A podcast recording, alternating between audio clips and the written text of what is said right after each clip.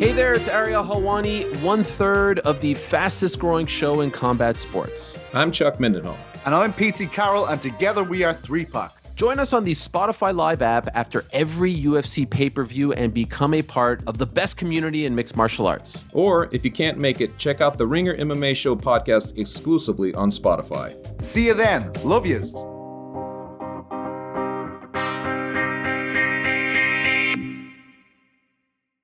This episode is brought to you by State Farm. There's no better feeling than a personal win, and the State Farm Personal Price Plan can help you do just that. Talk to a State Farm agent today to learn how you can bundle and save with the Personal Price Plan. Like a good neighbor, State Farm is there. Prices are based on rating plans that vary by state. Coverage options are selected by the customer. Availability, amount of discounts and savings, and eligibility vary by state. This episode is brought to you by Modelo. What does a true fan look like? It's cheering the loudest. It's never missing a game, no matter what. And for that, you deserve an ice-cold reward because you are a fighter and Modelo is your reward.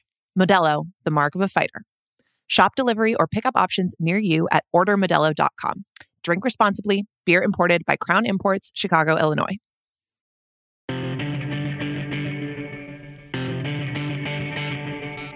Welcome to the Ringer NFL Show. My name is Danny Heifetz, and I am joined by Steven Ruiz and Ben Solak. And today, we are doing the most watchable teams in the NFL this season. We're going to do a draft style. We're going to do a snake draft. And again, really simple.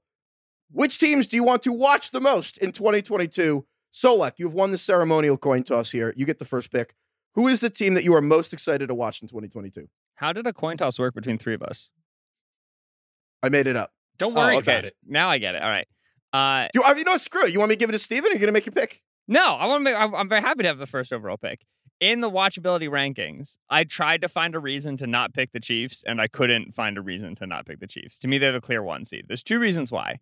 One is, while other quarterbacks also have the ability to do magical things, I still don't think anybody's on the level of Mahomes in the sense of, like, at any time, any throw could be cool, but, like, for a myriad of reasons. Like, 45 yards across your body down the field scramble drill, but also, like, he might just do a weird shovel pass thing. That's like always on the table, right? He also, when he runs, is very funny, as has been well documented by many football Twitter members. Mahomes runs like he has a beer in his hand that he's trying not to spill. He kind of scoots a little bit, right? He just kind of, squirts around the field. It's a pretty funny guy to watch. Well, he also walks weird. He walks like Pablo Escobar in Narcos. I don't know that reference, but I will take your word for it. So like that all in all together is just generally very fun. The second thing, which I think is important for this conversation, is that I think, as evidenced by last year, other teams bring their best against the Chiefs, right? I think there are other like offenses, like other teams that are really good and like you could put up against the Chiefs, but they don't have the notoriety. They don't have the reputation that the Chiefs do. The Chiefs always get like the best out of the Ravens. They get like the best out of the Chargers, best out of the Broncos, best out of the Raiders. Like just the teams that they are facing tend to up their game a level when they play the Chiefs. And so that brings the Chiefs games up in watchability because you expect the other guys to also bring their good stuff. And according to they have a really fun game to watch. So I tried to think who else could take the number one seed. I couldn't get anybody there. I think it's the Chiefs. Steven, you're nodding. Did you have the Chiefs at 1-2 as your first option? No, I would have taken the Chargers. And that's it. All he wants to do is to be able to at all times claim that he was earlier on Justin Herbert. He is more on Justin Herbert. At every opportunity, Steven's going to be like, no, actually, it's Justin Herbert. I wasn't even going to focus on Herbert. Herbert's a given. Obviously, Herbert is fun to watch. He makes ridiculous throws. The uniforms, very aesthetically pleasing. The stadium, I love watching games on TV, at least at SoFi Stadium. I think it's just like a beautiful place to watch games. And then Brandon Staley's defense. What kind of galaxy brain is this? Where you're skipping over the Justin Herbert and talking about the stadium they play in that's half empty? I don't need to talk about Justin Herbert. Brandon Staley defense is not improve watchability. The whole defense's point is to make the other offense run the ball for 4-yard gains. This is not watchable. It is watchable because they're very bad. Adding Khalil Mack to the defense is very cool for the Chargers. Derwin James is very cool. J.C. Jackson, cool player. Some might call him a goblin. A gremlin. I don't know that terminology like Ben does. He's more in tune with it. Which one would he qualify as, Ben? J.J. Jackson's a little goblin. He's a little goblin man because he's small. Yeah. Yes.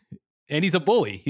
So, and I will also say this about Brandon Staley. As bad as the defense was last year, I think when you watch them play, you could kind of like suss out what the game plan was, what the thinking was there. So like from an X's and O's standpoint, even though it was bad, like it didn't work, obviously, it was kind of cool to track the chess match, especially against the top offenses, like them against the Bengals, them against the Chiefs.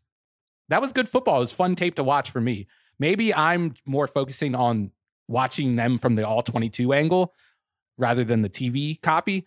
But I just think it's a team that's going to be fun as hell to track throughout the year for a myriad reasons.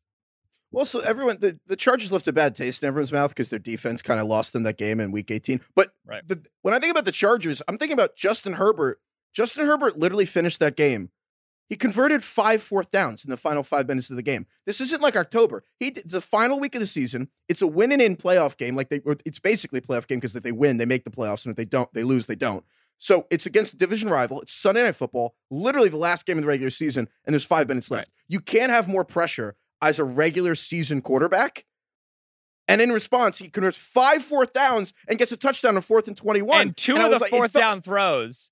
The long conversion on it wasn't a dig, but it was like a deep end cut. I think it might have been a glance.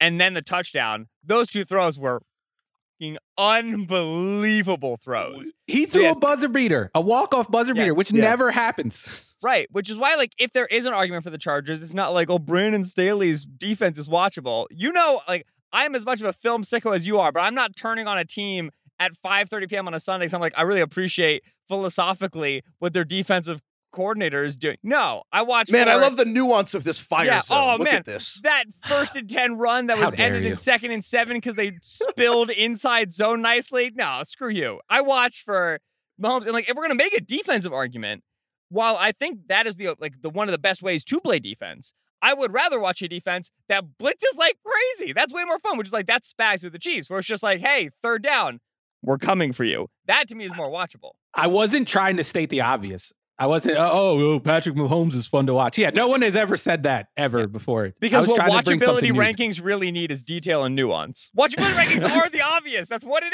is. Yeah, I agree. So, but I said Herbert. Obviously, Herbert is the main draw. I just didn't, I don't need to go into that because I've done it like a billion times. No one needs to hear me wax poetically about Justin Herbert. Okay, so Solak's taking the Chiefs first. Steven's taking the Chargers. I would have taken those teams. So I got third. So I got back-to-back picks here because we're doing a snake draft. I'm going to take the Bengals. And my reason, I just really love the schematics of the defense and the way they play. The way Joe Burrow. Lou Anarumo drops 8 is just so aesthetically pleasing to me. Look at those. No, it's Joey box office.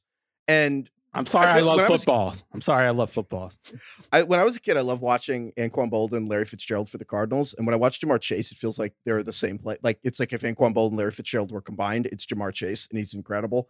And then, I don't know, this team has, as in Yiddish, they call it chutzpah. And the Bengals, it's just an incredible team. They got moxie. That translates to, they have that dog in them. Yeah, they have that dog in them. And then fourth, honestly, the fourth pick kind of sucks. I was thinking about this a lot. It's hard. You could go like 6 different teams here. I kind of think I'm going to go with the Broncos, which is kind of a weird pick because I was thinking about I could take the Bucks, the Packers, but like all those players, it's kind of like, all right, Rodgers and without Devontae and Brady without, Gronk and AB and all them. It's like, okay, it's a great quarterback that I know is great and their job's harder now. But I feel like we forgot 4 or 5 years ago, Russell Wilson was the most fun quarterback to watch in the NFL. He really was. And he doesn't scramble as much anymore, so it's not a thing. But I really do want to see how good the Broncos can be. They have like 5 primetime games this year. Their schedule's kind of incredible. And I just, I don't know. I really do want to see how Russell Wilson plays this year. If this was watchability rankings for like the first 4 weeks of the season, that's it. Broncos would be an easy top 3 pick. There's a chance that by the middle of the season, I'm like, all right, so they're just doing the whole Russ offense thing again. And like they're, kind of just like a generally mid team. Like, I think they're like a 500 team and like, all right, cool, whatever. Like, I like watching Russ, but they're not like a clear top 1 tier. But because we don't know yet what exactly it looks like, they are very high watchability rankings early. Like in terms of teams I cannot wait to watch, Broncos are right up there. I'm not as sold that by week 8, I'm like, woo, the Broncos game. But we're going to find that out. And that's what's really exciting. They play the Rams on like Christmas Day. They have a cool schedule. The NFL has fully invested in the Broncos being an extremely good team through November and December, which I would be a little worried about. But like again, like that's what makes it fun. I think the Broncos are a great pick. I'm gonna add a bonus pick. Nathaniel Hackett shoots straight to the top of my press conference watchability rankings. And not for good reasons. It's not like he's going to like go into depth with detailed answers like Bill Belichick or Kyle Shanahan does. I'm just hoping he does a Borat impression or an Austin Powers impression during one press conference. I know there's a chance of it happening. Why would the head coach of the Broncos do an Austin Powers impression? Have you ever watched him talk? Have you ever seen a mic'd up special like that? He's the Michael Scott of the NFL. It's going to happen. I honestly, this is another podcast of press conference watchability rankings because I am still mourning the loss of Joe Judge. Shout out Danny Heifetz, who just had the best press conferences because it was just, hey, do you want to see a sad man be wrong in front of people who know that he is sad and wrong? And there was like a train wreck in slow motion aspect of that that was entrancing. I loved Joe Judge pressers. Jason Garrett. Right, where she's like, hey, oh my God, he's just going to say the same two things no matter what the questions are. Like, let's watch. This sounds great. There was a little bit of sadistic love for that. I am encouraged by what I see from Nate Hackett and Mike McDaniel in Miami to replace some of our lost press conferences where I just totally hate watch them. Hackett does have good early returns on that. My favorite kind of press conference is when Jerry Jones does something next to the coach, and the coach, who's like supposed to be like the head alpha male of like 90 men and like assistants, and just sits there like a little secretary, and he's and Jerry Jones and Mike McCarthy just admits that he lied to get the job like 60 seconds into getting his introductory press conference. Good press conference for sure. That was a great one. Okay, so I'm taking the Bengals and the Broncos. Good pick. Steven, who are you taking next?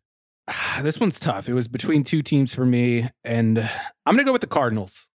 Yes. If we're talking about like for like real life or Schadenfreude, like is it a bit? It's mostly a bit, but everything's a bit. Heifetz, this is welcome to Ringer NFL show, baby. It's like a 14-year-old controlling a Madden team online on both sides of the ball. I'm not just talking about Cliff. I'm talking about Vance Joseph, who plays just the most ridiculous style of defense. He's going to blitz like every down, especially on early downs. He's like the only coach that loves blitzing on first and second down. Just doing engage 8 every time. Right. That's kind of what they were doing at their peak last year. And he does some cool stuff. There's some like cool coverage rotation. So like you get your X's and O's fixed from them. But I feel like their whole strategy is just creating chaos on offense and defense, whether it's. And in the news. Hit in the news of late. Yep. In whether contracts. In play calling. They even made contracts exciting for one. Can I ask you guys a question about that? So obviously, there's been all this stuff like, at first Cliff Kingsbury, I mean, obviously the video game thing. And then once they put that to rest, Cliff Kingsbury comes out and says that he let Kyler Murray call plays in practice because he wanted him to know that it's not easy. And then he let him call plays in a game. And so I'm curious, have you guys seen instances with the Cardinals play calling where you're like, wow, what a terrible call. Kyler must like, are you on Kyler's side of this? Is Cliff a bad play caller or is Kyler just being ridiculous? Right. I am generally on Kyler's side of things. I think that Kyler was doing over 4 hours of independent film study before it was put in his contract. And I think also that, like, if the Cardinals wanted Kyler to do more film study because they thought it would change, like, the way he played, like, he was going to, like, do more, progressions 1 to 2 to 3 and whatever. Like, I don't think Kyler's play style was ever going to change. I kind of, like, half pitched a piece for this and I was like, this, I don't even think I can really actually make this argument to the full breadth of it, but like Kyler's just gonna throw a one-on-one 9 ball to DeAndre Hopkins. It's what he's going to do. He throws the ball really well. That's what he's done in all the offenses he's always come up in. Air raid style Oklahoma, it's been like, hey, if you have this outside isolation, like we can hit this, what I'm saying? Let's just hit it. Like, let's give the ball to our playmakers in space. Let's throw this underneath screen. Like, this is just kind of the philosophy. I don't think like film side was gonna be like, wow, I should leverage the hook curl defender and just choose between Zach Ertz and Rondale Moore on like, this spacing route. Like, just not his play style. And then if it was like, you have to do film study because of pre-snap stuff, he's like solid pre-snap. He's not like Brady going like, everybody, this is what everybody's doing. But he'll like, he'll like call out a blitzer. He'll change protection. Again, it's not like he's, changing the world, but it's like, it's good.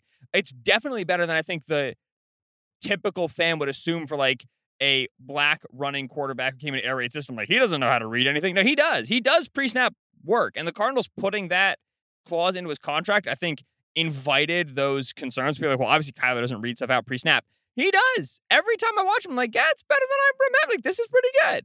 So in general, I'm on the Kyler side of things.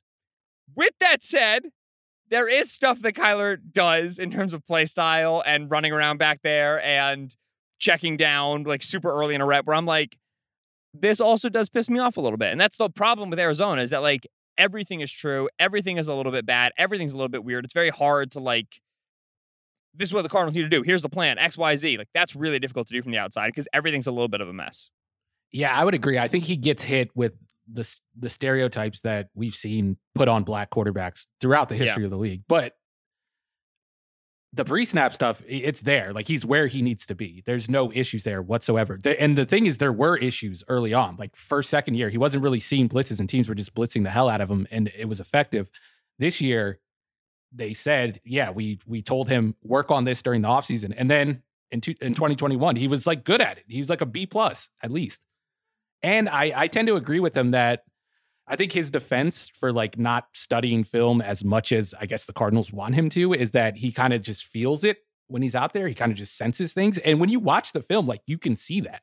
And I don't know how much his game would improve if he did study film for a couple more hours per week. I don't really see where that's going to help because I do think a lot of the issues with him as a pocket passer are more about his height and not being able to see over the line. And no film study is going to fix that. Well, I also kind of think if he stops playing video games, he'll probably get worse. So that's what I'm most excited to see. If he stops playing video games to get worse? Yeah, you throw him out of his rhythm. You're ignoring the research. There's been research done on this. Double XP weekends kill Kyler. We'll see. I don't know. NFL kickoff is still a few weeks away, but you can get in on the action now on FanDuel Sportsbook with their NFL Super Win Bonus. Right now, anyone who places at least a $50 Super Bowl winner bet will get $5 back for each win your team has during the regular season. Honestly, the Rams at +1,100 makes a ton of sense because the AFC, it's so hard to figure out which team's going to make it that you look at the Rams, you're like, why couldn't the Rams go back? I also like the Rams just... Honestly, they're plus money to win their own division. That seems like a lock to me. There are also a ton of other future markets available. Team win totals, division winners, player props, so many more. There's no better place to get ready for the football season than on FanDuel, America's #1 sportsbook and official sports betting partner of the NFL. And if you haven't tried FanDuel Sportsbook yet, download the app and sign up using the promo code RINGERNFL to get $5 for every win your team has if you bet at least $50 on that team to win the Super Bowl. That's promo code RINGERNFL. 21 plus and present in select states only. Bonus issued as non-withdrawable free bets that expire 7 days after receipt. Max free bet is $50. Restrictions apply. See terms at sportsbook.fanduel.com. Gambling problem? Call 1-800-GAMBLER or visit fanduel.com/RG in Colorado, Iowa, Michigan, New Jersey, Pennsylvania, Illinois, Virginia. 1-800-NEXT-STEP or text NEXT-STEP to 53342, 1-888-789-7777 or visit ccpg.org/chat Connecticut, 1-800-9-WITH-IT in Indiana, 1-877-770-STOP in Louisiana, 1-877-8-HOPE-NY or text HOPE-NY to 467-369 in New York. The Tennessee red line is 1-800-889-9789 Tennessee, 1-800-522-4700 in Wyoming, or visit www.1800gambler.net in West Virginia. This episode is brought to you by State Farm. There's no better feeling than a personal win, and the State Farm Personal Price Plan can help you do just that. Talk to a State Farm agent today to learn how you can bundle and save with the Personal Price Plan. Like a good neighbor, State Farm is there. Prices are based on rating plans that vary by state. Coverage options are selected by the customer. Availability, amount of discounts and savings, and eligibility vary by state. This episode is brought to you by Indeed. We're driven by the search for better. But when it comes to hiring, the best way to search for a candidate isn't to search at all. Don't search, match with Indeed. Use Indeed for scheduling, screening, and messaging so you can connect with candidates faster. And listeners of this show will get a $75 sponsored job credit to get your jobs more visibility at Indeed.com/RingerNFL. Just go to Indeed.com/RingerNFL right now and support our show by saying you heard about Indeed on this podcast. Terms and conditions apply. Need to hire? You need Indeed. Hey, it's Kaylee Cuoco for Priceline. Ready to go to your happy place for a happy price? Well, why didn't you say so? Just download the Priceline app right now and save up to 60% on hotels. So whether it's Cousin Kevin's Kazoo Concert in Kansas City, go Kevin, or Becky's Bachelorette Bash in Bermuda, you never have to miss a trip ever again. So download the Priceline app today. Your savings are waiting. Go to your happy place for a happy price. Go to your happy price, Priceline. So Solak took the Chiefs. Steven took the Chargers. I took the Bengals. I took the Broncos. Steven just took the Cardinals. Solak, you have two picks in a row right now. Most watchable team. I'm thrilled because I had four like tier one teams, and they were the Chiefs, the Chargers, the Bengals. And then to me, the clear forward nobody grabbed is the Baltimore Ravens. Reasons. One, Lamar Jackson. All right, I'm moving on to my next pick. But that's what it comes down to. Like in terms of like if you run me into like a random 4 p.m. NFL slate of just like weird teams, bad games, some NFC East divisional game nobody asked for, like, you know, NFL game of the week, Vikings, Bears. What is going on? This is horrible.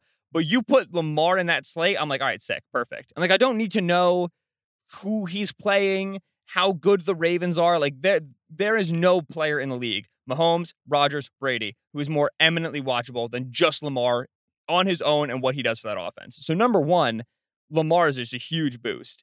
And then the ancillary stuff around the Ravens is good. Like Mark Andrews, J.K. Dobbins, Rashad Bateman. They have good offensive weapons, big playmakers. They throw the ball down the field.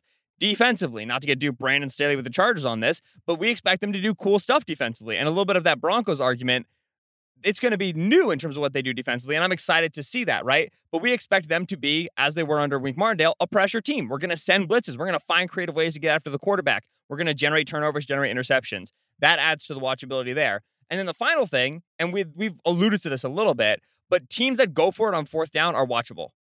When you have an aggressive coach that makes random plays in the second quarter, big important plays, because he's going for it on fourth down, his own 45, that's a boost to watchability. And nobody does that like Harbaugh, right? They are going for two. They're going for it on fourth down. They are taking plays that would become ho-hum long field goals or ho-hum punts and instead make them like, holy smokes, 4th and 6. Like, I'm leaning forward in my seat in the middle of a game that like isn't even decided yet because this is a really cool play. So the Ravens to me are a very clear top-tier watchable team. After that, I think I'll just take the Bills. Like, are they? It feels like that feels like a layup, right? Like this is the leading team in terms of Super Bowl odds. Oh my God, I forgot. I had them first. I forgot to take them. You forgot about the Bills. Shit. You forgot about the Super Bowl favorites. I literally had them as my number one team. This is why you got to do the work. This is why, listen, Heifetz, I need 4 hours of independent film study from you after this, okay? Per week of you making sure that you know how to go through your own lists. Otherwise, I'm out. You know what? The problem is, I'm not doing many fantasy drafts this time of year. I'm very new to this whole format, unfortunately. Yeah, absolutely. Yeah, fantasy drafting, this is tough for Heifetz. The Bills, right, feel like a layup here. I don't, like...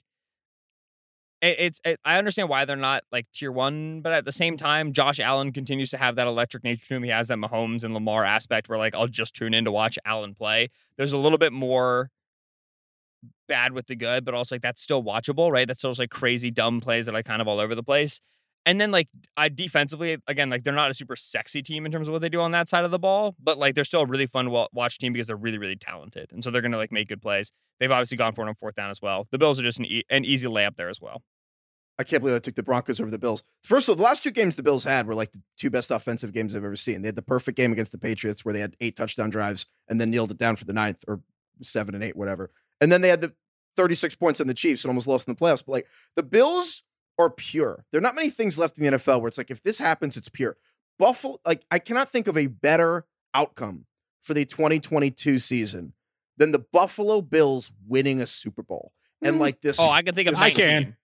Yeah, I can Eagles think of 40. Winning the Super Bowl. Panthers winning the Super Bowl with Baker Mayfield.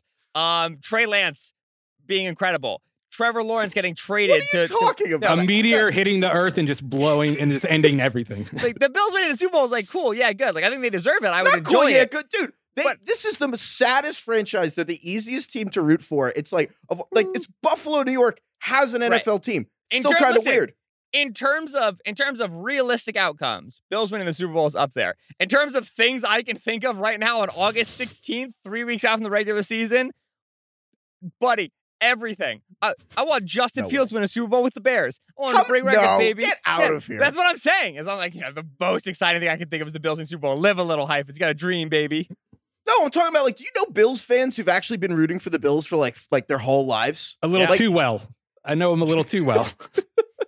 I'm just saying, like it is when you step back and you're like, wow, everyone did hate their quarterback, and everyone has made fun of this team. It would be nice. It's like, please, it'd be good. They deserve it. Either way. Oh, okay. Chiefs, Ravens, Bills for Ben. I'm winning. Yeah, I'm mad I let that go. Okay, Steven, you're up again. The Rams, the Super Bowl champs. I feel like this is an easy pick. Jalen Ramsey, Aaron Donald, Matthew Stafford throwing no-look passes. Sean McVay's doing his thing on offense. Cooper Kupp. Do I have to explain this? I think, and by the way, I think we were wrong about their uniforms when they first came out. Decent looking uniforms, especially from far back. And then the SoFi Stadium effect. I'm all about aesthetic. Every single year they wear less bone uniforms, their uniforms get better. Not an accident. Yes. That's their science, baby. That's correlation. They wore the like white alternates during the Super Bowl and won. If they would have worn those bone jerseys, they would have got blown out. Absolutely. 35-7. Well, they both the LA teams and SoFi have that blue yellow version, right? Like the powder blue and yellow for the Chargers, and then like, you know, the Rams. I just like the blue and gold, but we've talked about a lot of offense, and obviously the Rams have great offense and Cooper Kupp and Stafford, blah, blah, blah, blah. Have you guys ever like enjoyed watching a defensive player more than Aaron Donald? Because for me, like there's not many times on defense where I'm like, I'm only going to watch this guy in every play. And it's incredible, honestly. I'm curious if there's anyone you've enjoyed watching more than Aaron Donald.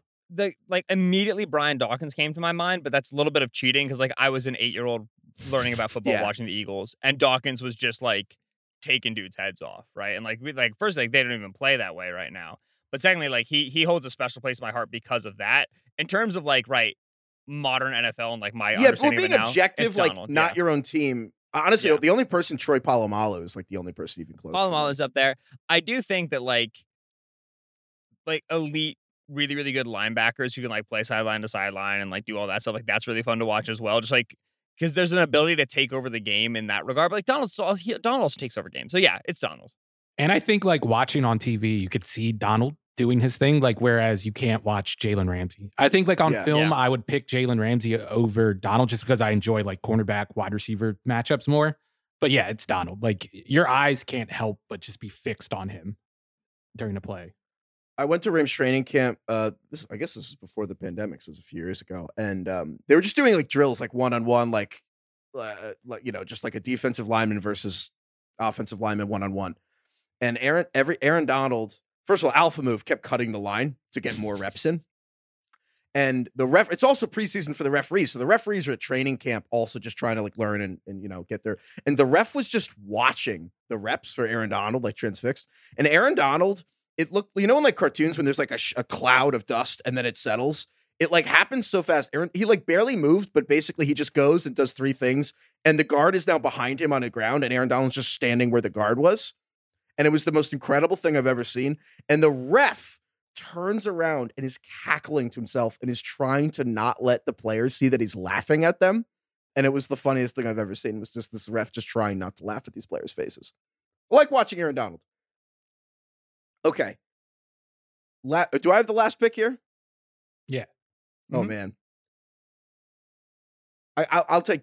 I think it's between the Packers and the Bucks, but I'm going to take the Packers because I think that you said the other day, Solak, that Belichick was trying to do a video game on... He already beat it, so he's trying to do it in expert mode, and it's actually, you can't have any armor this time. That's how it feels with the Packers. Aaron Rodgers is... just somehow still at this incredible level of quarterbacking. And I just want to see what he does now without Devontae Adams. I'm curious what you guys think that looked like. I just want to say first that it seems like you can't grasp how a snake draft works because you're sitting there debating between the Packers and the Bucks. You have two picks in a row. We're only doing three rounds, Steven. We're only going to do three rounds. And then we're going to just... Hey, Steven, how about you read your slacks there, Chief? I don't prepare. I'm like Kyler. Only losers need extra time to prepare. I just feel it when I come on. Just doing the pre-pod, reading the pre-pod snaps. But that's a bad pick, though. It's a bad pick because the Bucks are the better team because Todd Bowles... No, I disagree. Rodgers and Packers are the best pick. Is Brady fun to watch, though? Brady's not watchable anymore. I'm over it. Brady's watchable. I'm done. I don't care anymore. I don't want to watch Tom Brady play any more football. I've been seeing him my entire life than he's ever been. No, I've been seeing him my entire life be good. I get it. Tom Brady is good. Aaron Rodgers is more interesting to watch. I agree. He's more watchable in the sense of downfield throws and explosive plays. I'm just generally out on watching Tom Brady play any more football. Retire. We were so close. The post-Brady world was at our fingertips. And there would be something else to do. No, it's Rodgers. The offense is going to be interesting. And Rodgers, to me, has a more aesthetic play style. It's a more enjoyable play style. The release is extremely cool. I generally just like the Packers' offensive approach more in terms of interesting things to me. Yes, I get Brady is good and everything, but I just I legitimately I think of watching Tom Brady and I'm like, oh, again? No. Go home, old man. I'm done. Nah, that this is just objectively wrong. The Bucs, not only do the Bucs throw it downfield like every play, Todd Bowles does like the defensive version of that, where he just blitzes the hell out of people every play. That's good football. The defense is a good argument for sure. And I keep going back to it. None of you guys aren't respecting like the experience of watching the games on TV. Like, if you have you ever watched like a Jets game? Have you ever watched Lambeau Field? What are you talking about right now? Lambeau Field's overrated. From a TV watching. Steven prefers the Bucs, where they have a little pirate ship with cannons. Right. Yeah. No, that's cool. That's actually cool. But I mean, from a TV watching. Lambeau's overrated. From a TV watching perspective, if I had a choice between going to Lambeau and going to whatever the Bucs stadium is called, I'm going to Lambeau Field every time. Okay, but we're talking about a television. We're not talking about which field we want to go to. Oh, I'd rather go to Florida than Green Bay, Wisconsin. Does it matter to you in your TV watching experience? He said if it was in person, he'd rather go to Lambeau. Yeah. Yeah. Oh, the opposite. Wait, so you're watching it on television? Who cares about television? And you're watching a Lambeau Field? I watch 99.9% of the games on television, but all of us do. It's important. How is Lambeau the difference maker here? I don't understand. It's not. I'm saying the Bucs have a beautiful TV watching experience. Go back and watch the Bucs. Rams.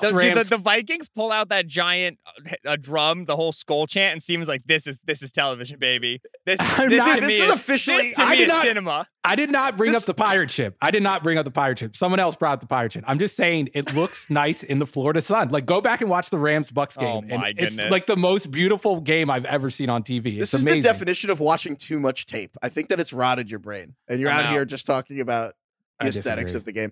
Actually, there's a fun way we can piss off Steven even more here. So that's 9 teams. So I want to determine the 10th team here, but we really should kind of be picking an upside team right here for the end. I know who my 10th team would be, because it would not be the Bucs. Who is it? It'd be the 49ers. I think the 49ers are extremely watchable. The most watchable rookie quarterback in the sense of like big plays, chaos, like really bad plays, really good plays, running and throwing. Like, Trey Lance is just so enrapturing in terms of like what this offense is going to look like with him, in terms of both like the scheme, X's and O nerd stuff, and then also just like the cool stuff, right? Like, anytime anything went wrong for the Niners offense in the last like 4 years, it's like, all right, Jimmy's getting sacked, Jimmy's throwing a pick, like that's not, whatever. Like, here, I think like the Niners have a chance in any play, like 3rd and 13. I'm like, yeah, the Niners are in this, baby. Like, that enhances the experience. Debo is so freaking watchable. Kittle is so freaking watchable. Like, they're such good yak players. So they catch a ball at any area of the field and you're like, touchdown right now. Like, they break a tackle and go. Like, that's so watchable. Defensively, they're extremely watchable. It's a little bit football nerdy because they're not like a blitz heavy team, but there is something really cool about how well they cover. Like, whenever you get to see like a 3rd down rep of the Niners defense and you watch the interchange and the interplay, they also run around and hit a lot, right? Like, Jaquiski Tart, Fred Warner, Azeez Al-Shaair. I always get his name wrong. The other linebacker. Just, they are a fast, physical team. Talanoa Hufanga, they hit dudes. That's fun to watch on defense. The Niners might be bad because Lance might not be good, but they're really going to be watchable early in the season. So they'd be my 10. Yeah, now I think that we were way too low on the 49ers now that I think about it. Like, the Broncos got picked before the 49ers. The 49ers should have been like a top 4 pick. I didn't have Ravens, Bills at the turn. I was taking the Niners. So I'm in on this. I think I completely agree on the Niners. I had them higher on my list too, because basically, first of all, Trey Lance has thrown 100 passes in the last 900 days, give or take. Yeah, and same. But like, probably like in terms of backyard football and vibing, 100 passes in 900 days. Me and Trey Lance just developing at the same pace. Well, that's kind of the question, right? Could Kyle Shanahan turn anyone into a good quarterback? Could he turn you into a good quarterback? So I'm fascinated. Like, the Niners almost made the Super Bowl last year. Like, if Jaquiski Tart doesn't drop that interception in the NFC Championship game, the Niners probably go to the Super Bowl. And then Jimmy Garoppolo was the quarterback for that, ostensibly. And they're basically exiling him like it's the 3rd Dark Knight movie. And it's like death or exile. And so the fact that they're so in on Lance, I know they have to because of the draft picks, but I agree that with Solak that because Shanahan's had boring quarterbacks for so long, I'm actually just interested to see what their offense is going to be now that they can do whatever they want. Yeah, I think getting rid of Jimmy like really boosts their watchability. Correct. In ways that I don't think we can even appreciate yet. We don't know it yet, but science cannot capture the effect of a post-Jimmy world on the San Francisco 49ers. Like, now that I regret not picking them number 1. I think they might be the most watchable team in the NFL now that I think about it. Can we do a redraft? Steven, redrafting the most watchable teams, the Tuesday episode of the Ringer NFL show. Yeah, we'll do that. We'll do that for the next episode. So there you go. The next one will be the redraft. But thank you to everyone for listening to the first version of the draft, most watchable teams. Thank you, Ben. Thank you, Steven. Thank you, everyone, for listening. Thank you, Isaiah Blakely, for production help. Thank you, Arjuna. See you guys tomorrow.